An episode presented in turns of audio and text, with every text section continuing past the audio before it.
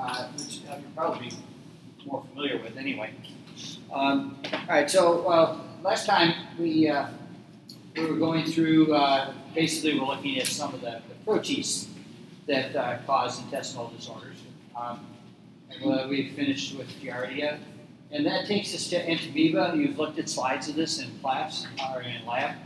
Uh, it was one of the ones that somebody did that night where we had all the pathogenic protists. Uh, basically, uh, it's mostly found in the intestinal tract, although occasionally it will leave that area. It uh, causes uh, mostly in the colon, uh, cecum, so it's in the large intestine, it's not usually in small, and it causes ulcerations in the uh, lining. Uh, typical symptoms uh, can also have hemorrhaging. Uh, if it leaves, if it manages to break out of the digestive tract, it commonly goes to the liver, occasionally to the lungs.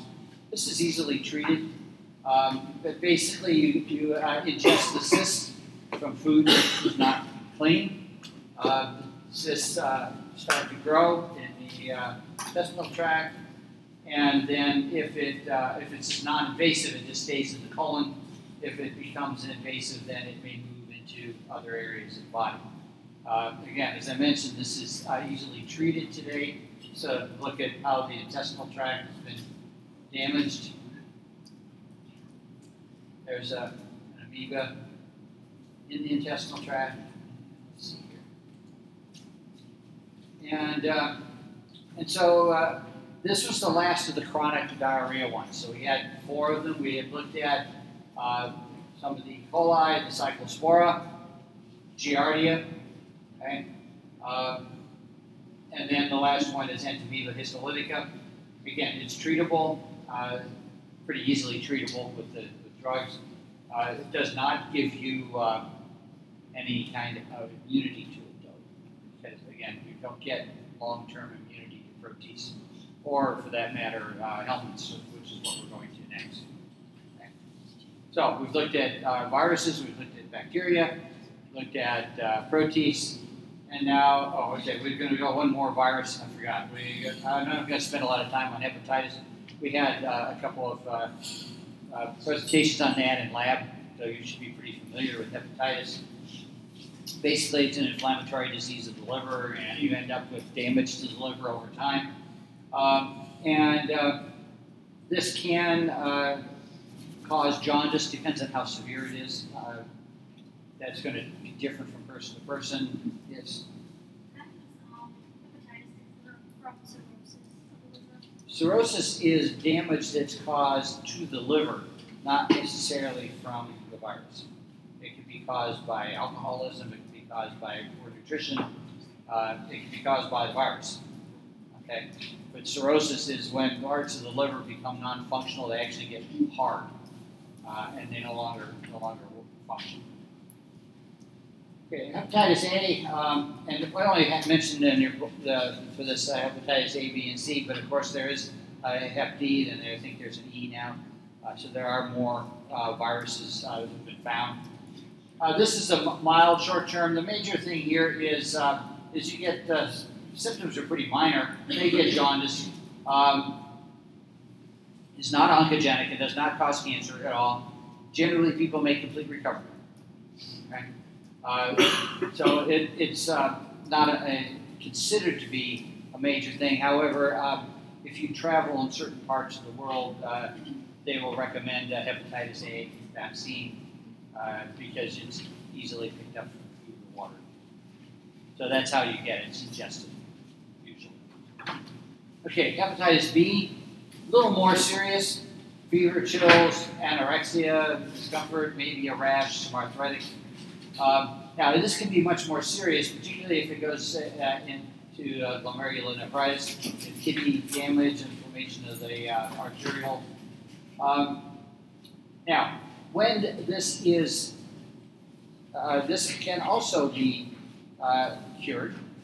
It goes away as a virus. It eventually goes away. And normally, majority of patients, the liver uh, restores itself. It regenerates. The liver is one of the few organs in us that actually regenerates.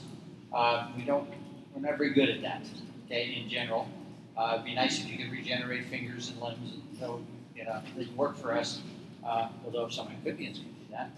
Uh, but the liver does. The liver does uh, regenerate. So, so in most people, even if there's some damage to it, uh, it regenerates. Now, cirrhosis is, is where you actually get, this is where you get a chronic liver disease, and you actually get death of, of parts of the liver.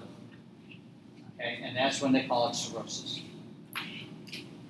And that can be caused by a number of different things. Yeah. If not the liver dies, I guess it place and the liver regenerates.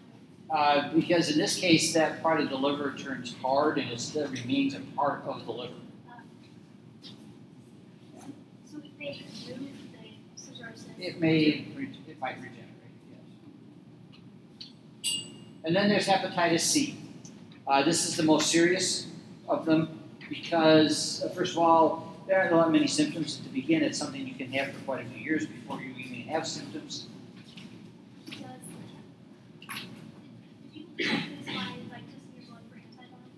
Antibodies? It can be tested for. Um, but it generally becomes chronic, and it do- is, uh, uh, there, there's very few people are actually cured of this, although there are some new drugs on the market that they've been advertising pretty aggressively on television uh, that uh, purport to cure hepatitis C. Uh, I guess it remains to be seen. Uh, obviously, they passed all their clinical trials, and apparently they, they have some effectiveness. That's that's new. Up until those, most people with hepatitis C were never really cured. They just had a chronic disease, uh, and it sometimes be, could cause liver cancer. So being able to cure it would be a really important uh, change. Yes. So, um, how would this, would this still be hepatitis C? What kind of symptoms? Uh, okay, symptoms. Um, back one. Uh, noticeable symptoms is going to be much the same as the others. You're going to have jaundice. You're going to have uh, abdominal pain, uh, swelling of the liver, um, and uh, and that's usually the kinds of symptoms. But usually you've had it for quite a long time before those show up. Yes, it can, and and it often does. Now, with the newer drugs, if it can be cured, that may go way down. So these are the, the three hepatitis A. You notice they say A or E. Uh, apparently, they're they're similar. Then B and C. There is a vaccine for A. There is a vaccine for B. There is no vaccine at the moment for C. The standard treatment, uh, if they were going to be treated, uh, was interferon, but many people have serious side effects from interferon treatment. My wife's ex-husband has that. They had him on interferon, and after a while, said that it was worse. It was worse with the interferon than it was with the disease. They, they, just- stopped it finally. All right, now the last group here are the helminths. Things we don't see often in North America, although they certainly are present. Uh, mostly we don't see them. Uh, first of all, we're not tropical, and so there's fewer of them. But the other reason is that sanitation in general is relatively decent in, uh, in well in North America, Europe, places like that. So, there, so wor- parasitic worms are much less common. Now, uh, generally, uh, an increase in eosinophils is one uh, indication of a helminth infection. Besides, uh, some of them may cause some uh, stomach or intestinal issues. We'll go through some of those. All of them will spend part of their life cycle, or maybe all of their life cycle, in the intestinal tract. Many of them do all spend only a short time there, and then they migrate to other parts of the body. We'll, we'll look at a few of those. Okay, so. Uh, these are not like viruses and bacteria. They don't. They're not sophisticated in terms of having all kinds of virulence factors and endotoxins and exotoxins and all that. Uh, but th- they are basically survivors.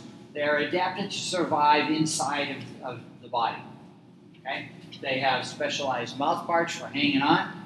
They uh, do produce some enzymes. Uh, they have a cuticle covering them to protect them from the, the host. And basically their organ systems, as it says, uh, Okay, if you're living in the intestinal tract, you don't need an intestinal system, a digestive system, because it's all being done for you right there. Uh, you do not need a uh, circulatory system, because these are generally flat, and so they can absorb all, all the oxygen they need directly from the, the host system. Uh, basically, what you need is a strong reproductive system, because getting to the next host is always a problem for them. Okay? So basically, uh, they're mostly reproductive. That's mostly what you find in them. Uh, most of them will have a definitive host. There's a particular host that the adult goes to to reproduce. If they get into a different host, often they are unable to reproduce there, and it's a dead end for them. Okay, so how do you know you have got one? One is uh, eosinophilia, extra eosinophils. That's always an indication of uh, parasitic worms. There are some serological tests, but probably more often, and why they're lumped with microbes, you find eggs and larvae in, in the feces, or could be in other tissues. That's a microscopic examination that has to be done to see that, and hence they're microbes. At least medically, they're lumped with microbes. Uh, rarely you may see adult ones also, but that's not normally the case. So basically, you prevent for all of them, you have to minimize our contact with them during their life cycle. There are anti-helminth drugs that uh, will, will kill them, and then usually they're if they're in the intestinal tract, they're just slumped off and gotten rid of. If they're in other parts of the body, you may not get rid of them; they will simply die Okay, these are some of the drugs uh, that are used. Uh, so uh, these, okay, so a couple of them here, three of them block metabolism. Some paralyze them so they can't stay, they can't hang on. Um, and this one uh, inhibits ATP formation. Uh, and so they, uh, the, the worm dies, but any eggs inside of it do not, because they're not really metabolizing significantly at that point. So, intestinal distress is usually the symptoms. Some diarrhea, some pain, minor pain usually, not major. Uh, and all of these you will, you'll find this type of uh, reaction too. Now, uh, Trichuris trichiura, localized hemorrhaging involved, so that would cause probably a little bit of pain, maybe some blood in the feces. Uh, they, uh, you can cause actual dysentery. Uh, this is what the organism looks like right here. Uh, it, it's a essentially with that shape, it's a, it's a fluke. Right? So you know, basically, uh, parasitic worms are classified as roundworms, flatworms, or flukes, or tapeworms, really. Okay. So we're looking for roundworms. That's a whole other group. Then we have the tapeworms and we have the flukes. The other group of flatworms is not parasitic. So there's a whole group of flatworms that are not parasitic and are not even included here. Okay, um, Vermicularis. Um, these are unique in that they lay their eggs outside of the body. They actually crawl out of the anal opening, lay their eggs, and then crawl back in. Uh, this causes uh, itching, uh, and obviously can disrupt sleep, and it's just fun, basically uncomfortable. Okay? They're the only one that actually do that that we, we have in this. Uh, Taenia. Uh, Taenia is a tapeworm. Uh, there are very few symptoms from tapeworms, especially if you have one tapeworm, you're probably not really going to notice. The only way you're going to know is by examining the feces for proglottids, which are the segments that break off that are full of eggs. Otherwise, uh, occasionally it says vague abdominal pain, maybe a little nausea. That could be any number of things causing that. And usually people, unless it's chronic, don't really respond to that by going to the doctor. Uh, so Taenia is a, is a tapeworm. So what this there, here's an example of one down here. Uh, you, as you can see, they can get quite large. Um, this is the head end of it, the business end. Well, it depends on how you look at the business end. Um, this is uh, what they use these hooks to latch into the intestinal wall, and these little suckers, and that's how they stay attached. And then they grow from that on down through the intestine, and the, the, the segments get larger and larger, and eventually break off and release the eggs.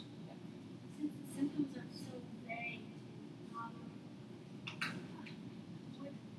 worm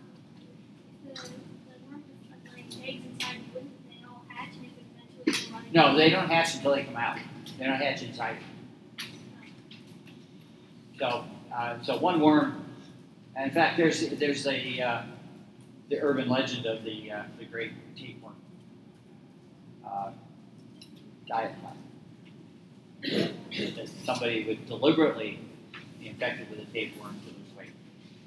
Now, I, I, you know, you hear that. I don't know if there's any verification of that that anybody has actually done.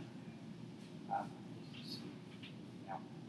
you know, because the only thing these worms are going to do, especially if you have just one of them, is they are going to be taking nutrients away. Beyond that, they're really not going to do anything. And so, um, now if you have multiple ones, which could happen in some places, uh, then you may notice uh, that an individual was not getting sufficient nutrition and they would start losing weight. They would have problems that are related to poor nutrition. One tapeworm is probably not going to cause that.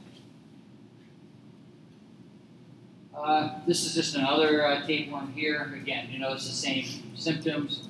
In this case, a little bit of anemia. This is what the segments look like. So these are basically uh, reproductive segments.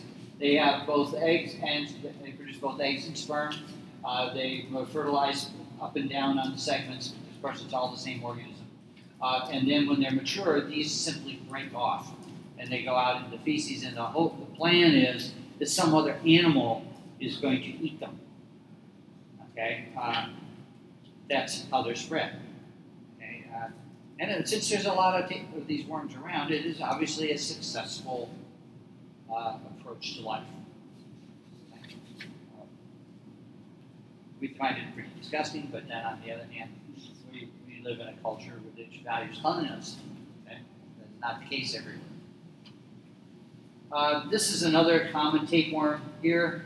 Uh, Hymenolepis, again, really mild symptoms. Uh, and so all of these, uh, uh, th- these, this is a group called whipworm. These are pinworms. This is the pork tapeworm, fish tapeworm. Uh, these are more often in insects, and people do eat insects in parts of the world. Okay? Uh, we don't generally here, but they're common food in many parts of the world.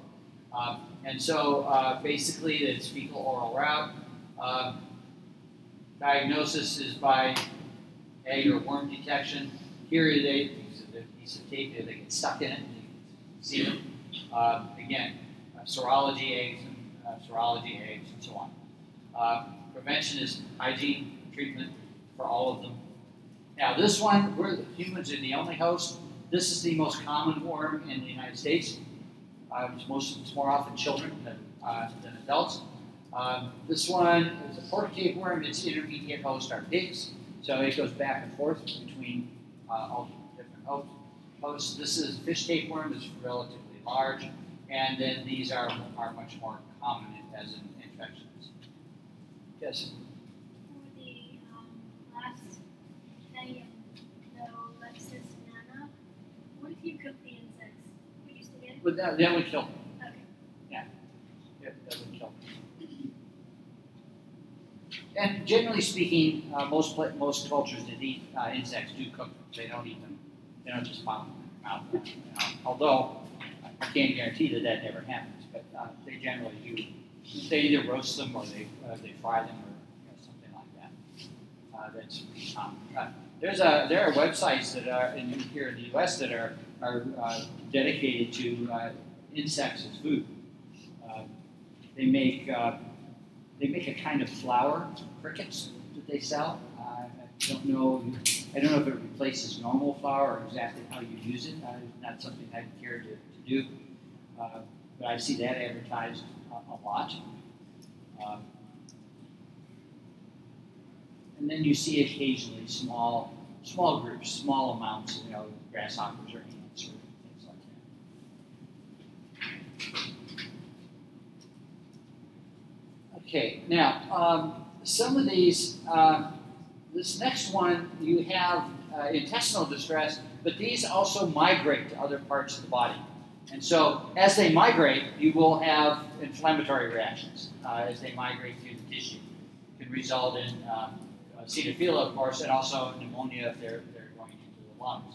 Now, yes, Sorry, I was gonna say, um, one of the professors at William and Mary, and he was actually the one, um, the professor for invertebrates, he actually got some sort of worm that migrated around his body. He said he felt it in his so he opened up his lip, he cut the skin and pulled it out. Yep, they do that. Uh, there are a number of them that will that migrate. Now, this one is Ascaris. This is a common one.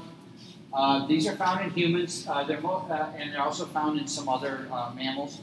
Uh, eggs, and here the eggs actually hatch in the intestine. The larvae go through the intestinal wall, enter the lymphatic system. They move in. Obviously, that takes them to the heart.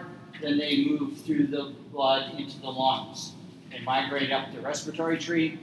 Um, and then ultimately you swallow them, and then they reach adulthood again in the intestinal tract. Um, they also can invade the liver and the gallbladder. Um, these can be pretty significant, uh, uh, and they get fairly large. Okay. Um, oh, I guess I have a picture of that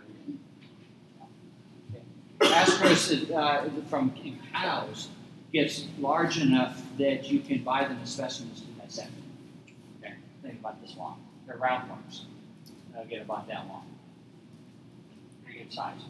Are they thin still? Or No, they're round. They're round worms. Well, I'm saying, like, if they grow that big, they also widen, or are they still very thin? No, they're not. They're not thin. They're they're perfectly round cross section. Uh, so these again, uh, uh, these are, are, are common. Uh, they are these two here, Necator and uh, Ancylostoma. These actually ha- hatch outside the body. They penetrate the skin, usually through the feet. Uh, they are obviously more common in children because children are more likely to be running around with no shoes on and you know, barefoot.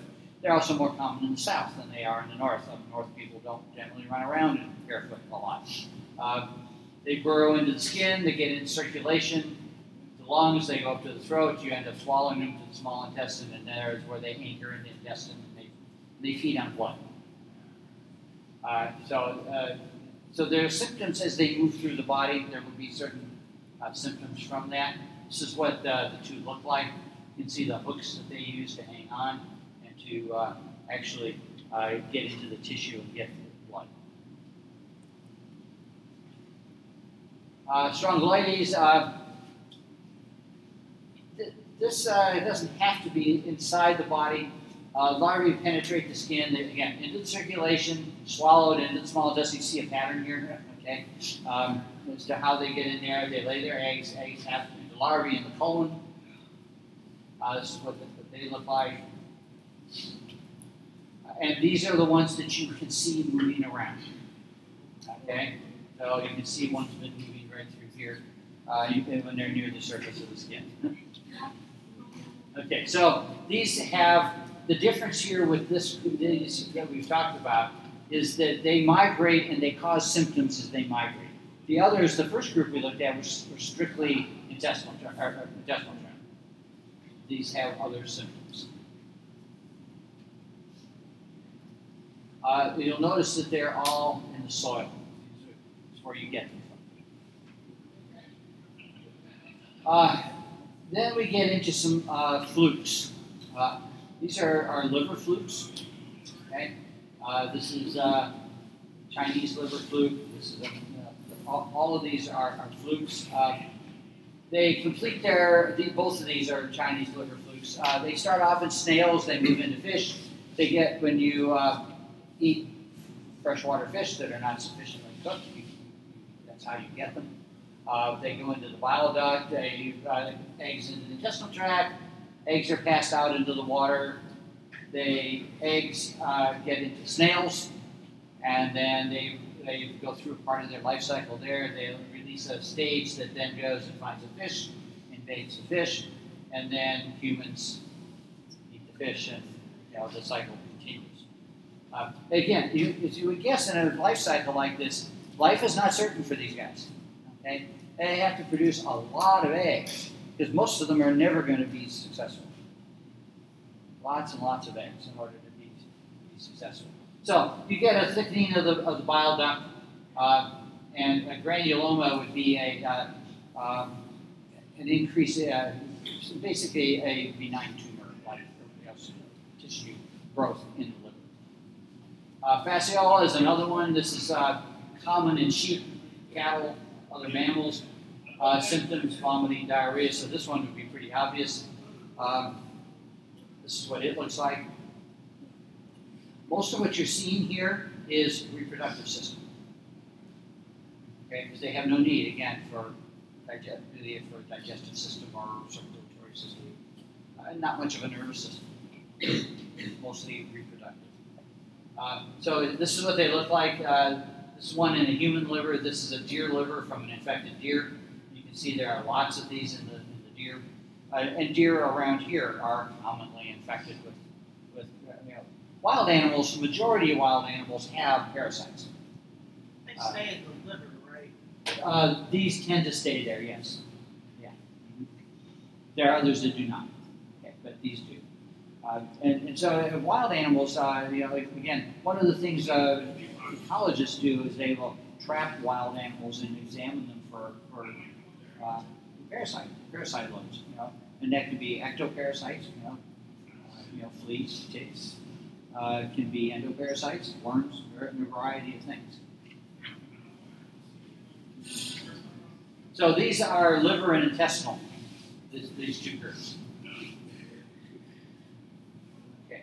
Then there's uh, ones that have muscle and neurological symptoms. Trichinosis is the one that we may, this is why you cook uh, pork to within an inch of its turning into leather.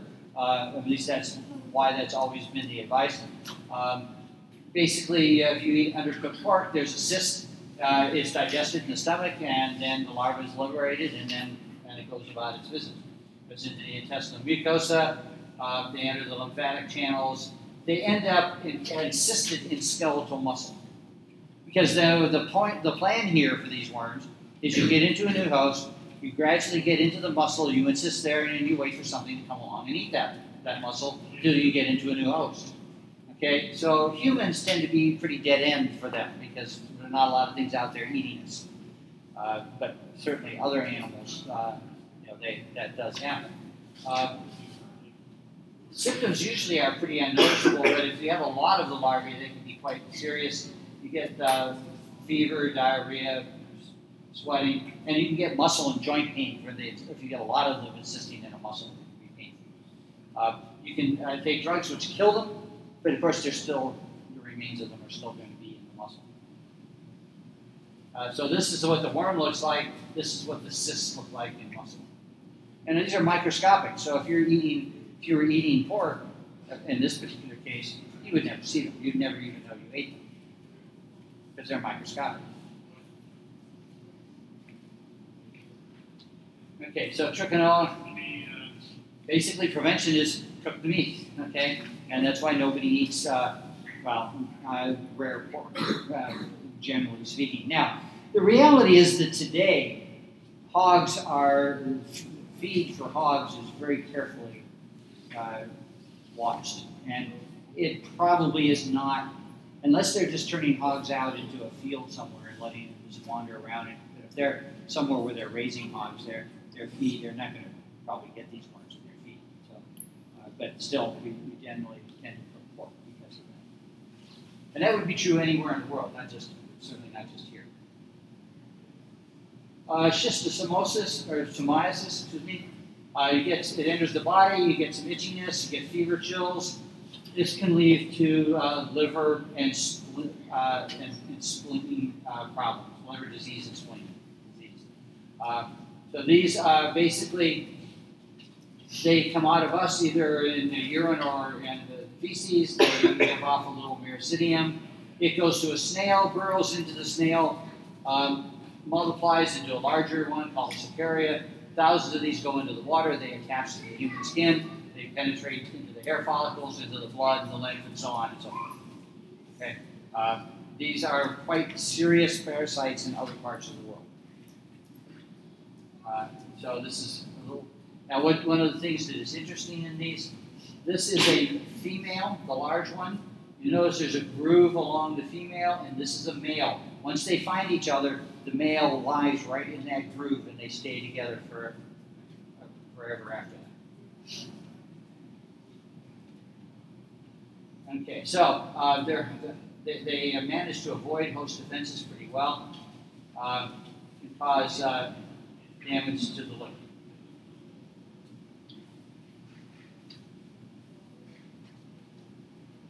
And that's some uh, representative helminths. Certainly not every single one that exists.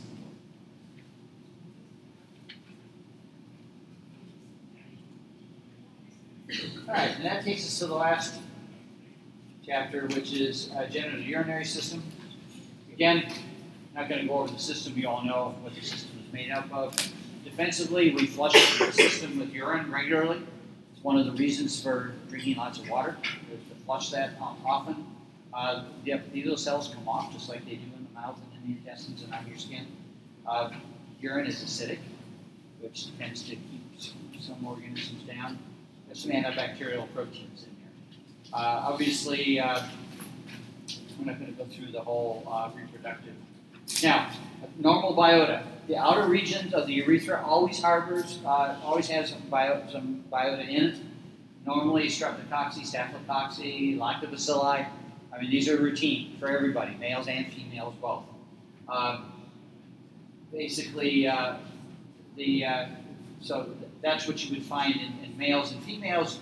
You always get large amounts of lactobacilli, which is what keeps the lining of, or keeps the, the uh, vagina acidic, uh, and keeps the yeast, which also is found there, from growing very well. So anything that alters the population of the lactobacilli, which then changes the pH, gives the yeast an opportunity to grow. And they take advantage of that. Okay. Now, so the most common thing are, are urinary tract infections. Okay? Usually they say non-specific urinary tract infections. Uh, urine is an excellent growth medium. Now, the reality is the urine in the bladder is sterile. But once it passes through the, down the urethra, it will pick up organisms. And if you get an infection up into that area, into the bladder, the urine can then be a growth medium for, for bacteria. Uh, and if it gets uh, prolonged infection, can actually move up uh, through the ureters to the kidney itself, and you get kidney infection. Those are quite obvious. Uh, kidney infections are very painful. Uh, usually, and they're often, they may not be on both sides, they may be on only one side. Uh, people would be put on antibiotics and are not uncommonly hospitalized for, for, uh, for kidney infections. Uh, if it's only in the urethra, which is the most common type, we call that urethritis.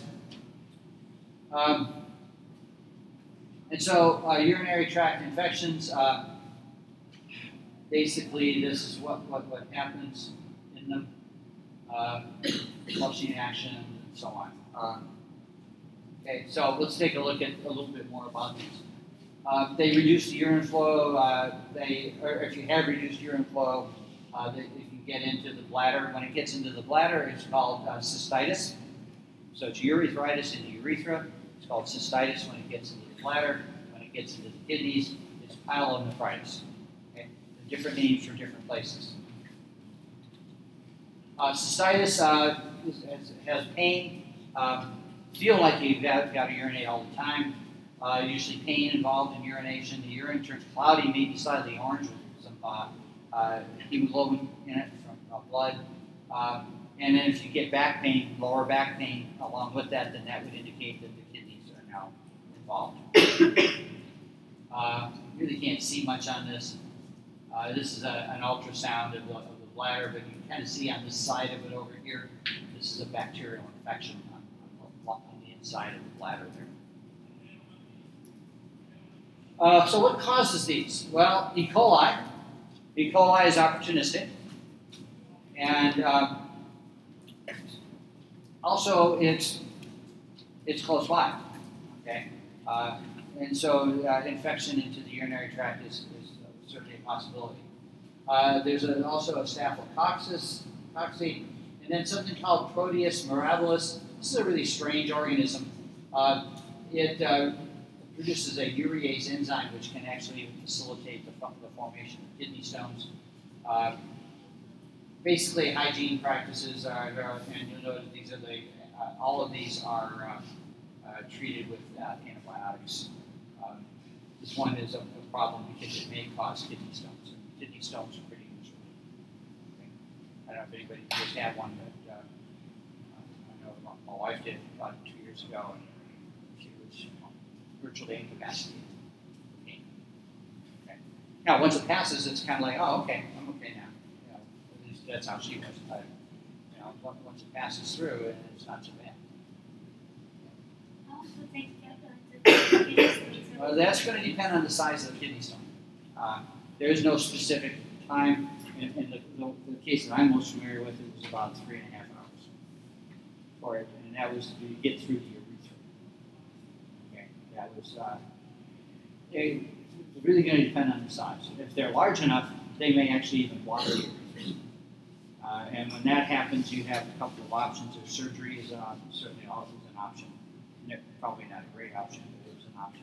Or I do know a couple of people, uh, one of our colleagues, they, he had that happen, and they have an ultrasound machine uh, that pulses uh, and with a sound level through the skin, you just lay there and they put it up against the back, and it, you get this throbbing from it.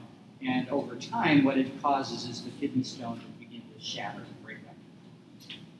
Uh, he said it is not comfortable at all, but it'd be surgery, and it certainly be better than pain. So, but that's one of the other things. That we do.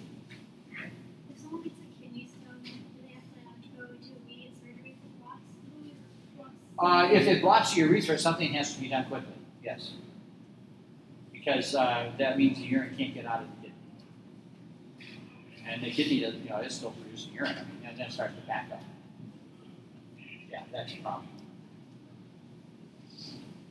Uh, is, is, is a uh, zoonotic disease. Um, generally, uh, can affect obviously kidneys, liver, brain, eyes, even. Um, early phase, high fever, chills, headache. Second phase, fever goes down, start to get it into the kidney. You get hepatic disease, jaundice, and neurological disturbances uh, in the individual. This is what it looks like. It's basically a little spirochete. Uh, it's uh, picked up from contaminated soil or water. Uh, and there's a, an agglutination test for it. There is a vaccine available, but not generally used because it's not needed for very many. And now we're back to doxycycline as a typical treatment for it. Schistosomiasis can also be urinary. We talked about it in intestinal, can also be urinary. Uh, it gets into the blood vessels of the bladder. Uh, you get a lot of itching, uh, urinary tract symptoms that occur later after it's been there for a while. You start to get some blood in the urine. The bladder can even be obstructed, and then you obviously have other. Uh, this is what the schistosomes look like. Um, okay, diagnosis is identification of eggs in the urine. That's how you would know. And then there's a, there's a drug it. Uh, now, we're also going to look at uh, sexually transmitted diseases, okay, STDs. Um, there are quite a few of uh, the reproductive tract organisms that, that is how they're transmitted from. And we're going to look at three basic types discharge diseases, ulcer diseases, and warts. Uh, okay, so first one is vaginitis or vaginosis. It's an inflammation of the lining of the uh, vagina. There's itching, sometimes a burning sensation, sometimes a discharge. Uh, depends on what's causing it. Okay, what, exactly is going to occur. So, if it, for instance it's candida, uh, they're always there in low numbers, but given the opportunity, will grow very rapidly. You get a white discharge. I don't know, and I know that uh, yeast infections are, well, I won't say common, but they're not uncommon. Uh, uh, they, some people have them much more often than others do. Uh, anything that disturbs the normal biota of the vagina will, and even just taking antibiotics cause a problem. Um, it's what it looks like. It's a, it's a fungus. Oh, it's a yeast, so it's a type of fungus. Uh, there's Gardnerella. Um, this one's called a vaginosis simply because there's no actual inflammation. Uh, discharge is, is fishy uh, in, in odor, uh, itches, and this is what the organism looks like. It's kind of the white milky uh, discharge. Uh, trichomonas. Um, is often asymptomatic. About 50%. Uh, those that have symptoms are more often women than men. Uh, you get itching, vulva, and uh, burning, uh, yellow green discharge. Most men, as it says, are, are, are asymptomatic, uh, although occasionally can have pain on urination or even uh, prostate uh, can be relatively tender. This is what the organism looks like. It's a flagellated protist. And it's just the, some of the discharge. This is what it. So all of these are, di- are referred to as a discharge disease because they cause one or another type of discharge. Okay, Candida, white, uh, Gardnerella, fishy smell, vaginal, trichomonas is, kind of greenish. All have their drugs for all of them, and I don't think these are that uncommon.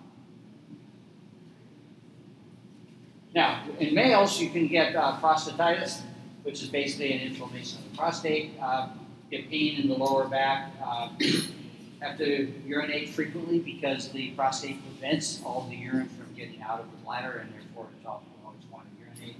And we can have blood in the urine if it, if it's chronic. Uh, causative are, are usually GI tract biota. Uh, these are not overly common. Uh, but uh, basically, uh, they would do a, uh, a prostate exam, which uh, at some point in your life, all men have to go through on a regular basis. Uh, and the prostate lies right, up, right next to the wall of the uh, rectum. So the typical examination is finger up into the rectum and then palpate the, uh, the prostate. Uh, you can tell if it's enlarging, you can tell if it has bumps on it, which are not good. Uh, there's all kinds of things. Is it uniform surfaces. You know, so there's a lot of things that they do to check that. Um, in this particular case, uh, antibiotics and some for some people, muscle relaxers are helpful. Uh, you got to really want a muscle relaxer. Uh, they're nasty. I, I, think. I had one time they gave me a muscle relaxer. I took one pill and I threw the rest away. I, was- I felt so so much worse on that than I did without. Uh, they can I guess depending on what you have, they may be worth it. But I did not like. it. Uh, discharge diseases. Uh, okay, others here: fluid discharge. Uh, we also have. Uh, uh. Okay, so we've listed these. All of these are major uh, uh, genital urinary tract infections. Gonorrhea.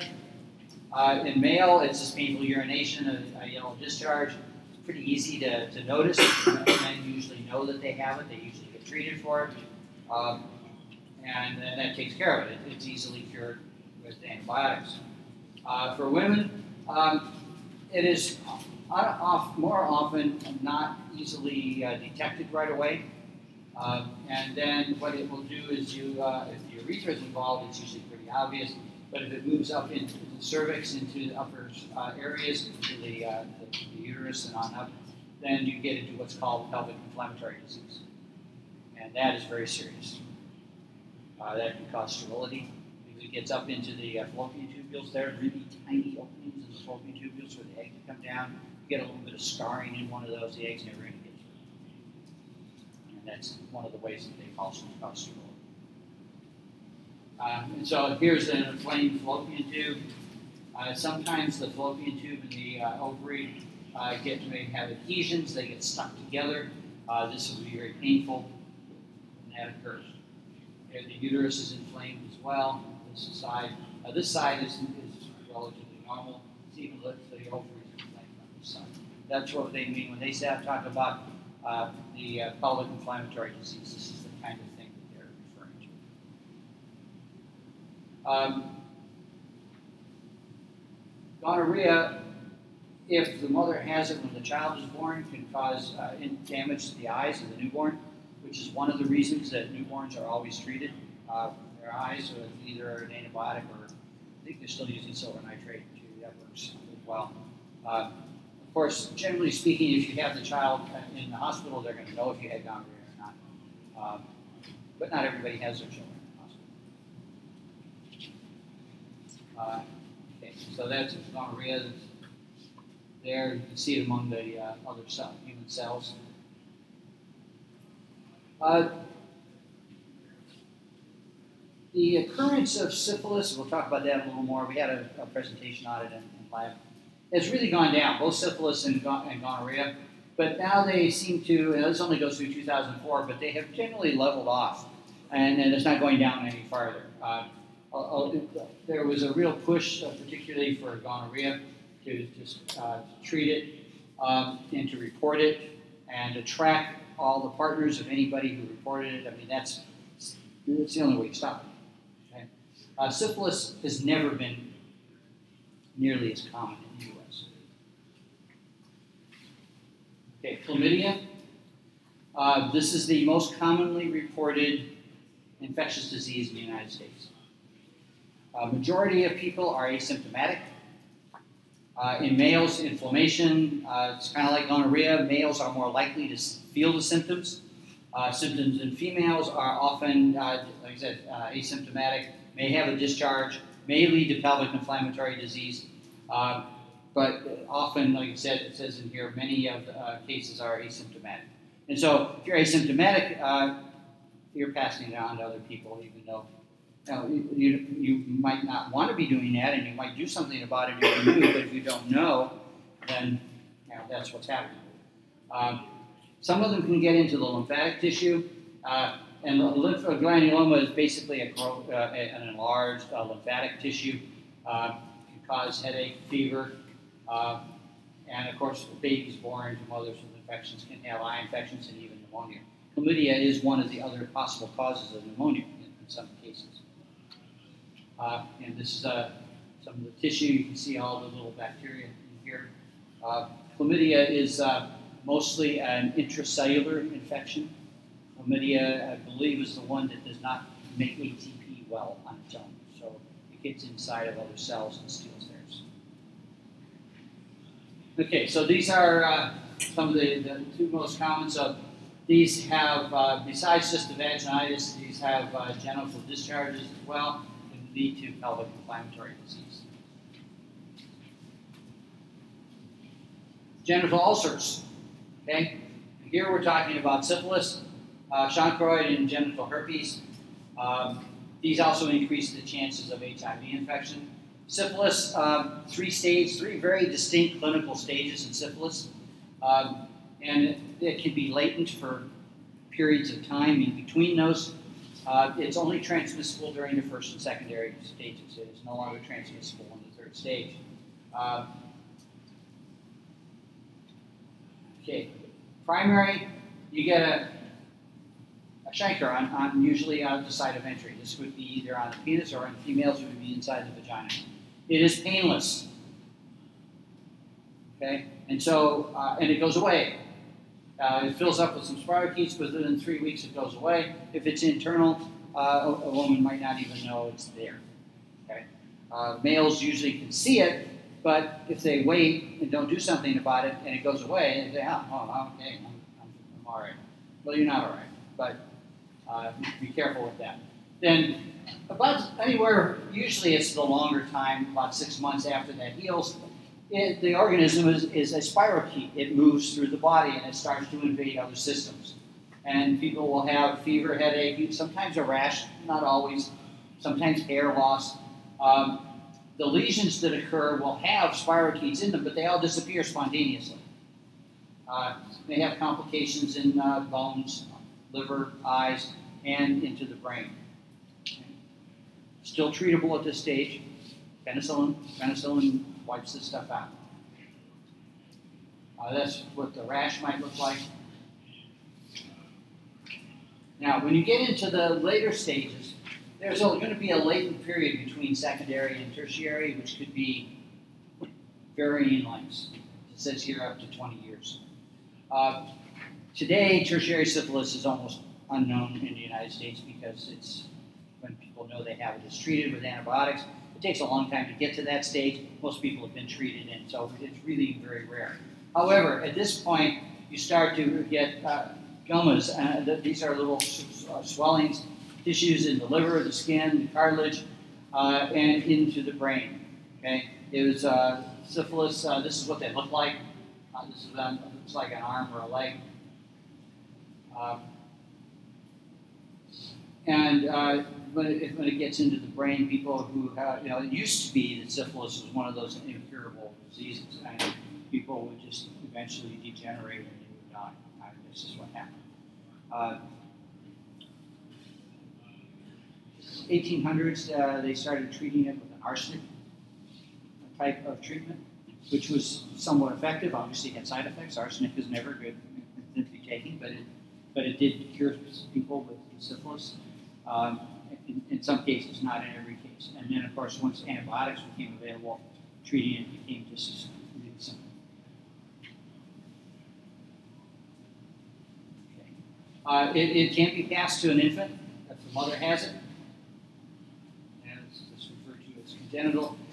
How effective, what kind of effects there'll be will depend on what stage the fetus is in when it, tra- when it transfers across the cell wall and where, where in the developmental pattern. Uh, sometimes uh, it can cause this. This is how the teeth can be malformed. Uh, it can you, know, you can have the opening in the palate. This is what uh, the organism looks like. It's a, a spirochete. This is a more typical uh, microscope view. Okay, so that's syphilis. Chancroid has no system-wide effects. You get a little soft uh, papule. Uh, in men, it's painful. Most women say they never even noticed it uh, when they were later diagnosed. Lymph nodes can become swollen, the inguinal lymph nodes, those being those in the groin, um, and they get swollen and tender. And that's basically what happens with that. And then, of course, there's genital herpes. So we, we had uh, talked about herpes in class. And so basically, it's a herpes simplex virus. It just happens to be genital rather than oral. I mean, it's just the location. Otherwise, the basic uh, pattern of it is much the same. You get the blistering, uh, vesicles. They do heal, but you don't get rid of, you know, they migrate up the motor neurons and can come back later. Very rarely meningitis on that, and I think we talked about that with uh, other types of herpes. Um, may have recurrent episodes, generally not very severe. Uh, they can uh, will pass to the fetus, and that can be quite severe. This is a, a child born uh, with congenital uh, herpes. And this is what uh, oral herpes look like. Okay, little uh, fluid-filled blisters. is organism inside. and then they migrate up the motor nerves into the ganglion. Now, for uh, genital herpes, they go into the sacral ganglia, and they basically hide out there. Okay, uh, and then at a later time, they can migrate back down to the motor neurons and, and have another outcome. So syphilis, uh, chancroid, and herpes. Genital ulcer disease, because all of them start off with an ulceration of some kind. And then we have warts. Okay, uh, HPV. Everybody's heard about that more than they wanted to know about in the past few years. Uh, it's uh, human papillomavirus. It's not uncommon. In fact, it's quite common uh, is what causes uh, genital warts. It causes warts other places too in the body. It's a similar organism that can cause warts if people get on their knuckles or on their hands or I mean it's uh, the, the warts are generally uh, benign. Uh, the place that's a problem is particularly the cervical. The cervix can develop cervical cancer. And the whole point of the routine pap smears is to check the cells on the cervix and see if any of them are either precancers or already cancers. That's what that's the point of. Um, you can have it and never actually have it. Works. Uh, molluscum contagiosum is another virus. It's in the pox family, uh, and so you get skin lesions from this, uh, and you can get some wart-like growths from it. Uh, this is uh, genital uh, warts that look like. They're not very pleasant. they're not going to kill you, but they're certainly not, not pleasant. Now, treatment uh, you can remove them if uh, the virus is not treatable. It's a virus. It's like any other virus. There's nothing you can really do. The warts can be removed. Does not mean they won't grow back, but they can be removed. Particularly if there aren't, you know, there's just a few of you, just remove them. Uh, group B, streptococcal disease uh, can cause uh, neo, a neonatal disease. Generally, the women who have this are asymptomatic for this. Uh, when they get pregnant, about half the infants are colonized by this during the, the birth canal, and some of those infants will have life-threatening infections from it. And so, most of the time now, if you're if you're delivering in the hospital, they're going to be checking you for group B uh, streptococcus, and you should be getting an antibiotic ahead of time if, in fact, you have one to, to prevent this. And again, penicillin or ampicillin. This is uh, this is a low-level antibiotic stuff, it's effective. And that's the genital urinary system. Oh, we're done early. Um, any questions about? I, I know it's a lot of a lot of material. Uh, make up your, uh, your note card. Uh, you, what you want to do is for, for these is look at the name of the disease, the name of the organism, and basically what what it does. It's very basic. What's something that, you know? What is something about it that's unique? Like for instance, with syphilis, the the three distinct stages. That's unique to syphilis. There is nothing else we talk about that does that. Okay. Uh, and so, and, and I on the exam, not going to get down in the weeds on this on some of these disorders. They're going to be, for the most part, going to be the major organisms that in many cases you've heard of. But this is important for you to have some a little bit of background. You're going to get a lot more of this if you're going into nursing. You're going to get more of this than you ever wanted to know in nursing, because that's what it's about. Um, one of the things that I think that's really important for nurses, um, nurses are the ones that patients will talk to. And it's important that you understand what they're telling telling you. Often the doctor will not have time, or the patient may, you know, some doctors just don't listen. Listen well, anyway. Uh, so the patient's going to talk to the nurse. And it's important that you know what they're telling you and what they're significant. So the more you can learn about this stuff, the better off, better off you're going to be. Um, how many are planning to uh, take the nursing program here at Thomas Anybody? Okay, a couple. How about where else? Where's everybody else going? Riverside? Anyone? Or, do you? Okay. So what's everybody else planning to do if you're not going into nursing? What? Yeah. Oh, PA. Okay. Yeah. Yeah. Biology. Yeah. I mean, there's a lot of other careers out there other than, than, than nursing. We tend to see a lot of nurse, pre-nursing students in this class. uh, Usually, it's unusual to have so many students who are not pre-nursing.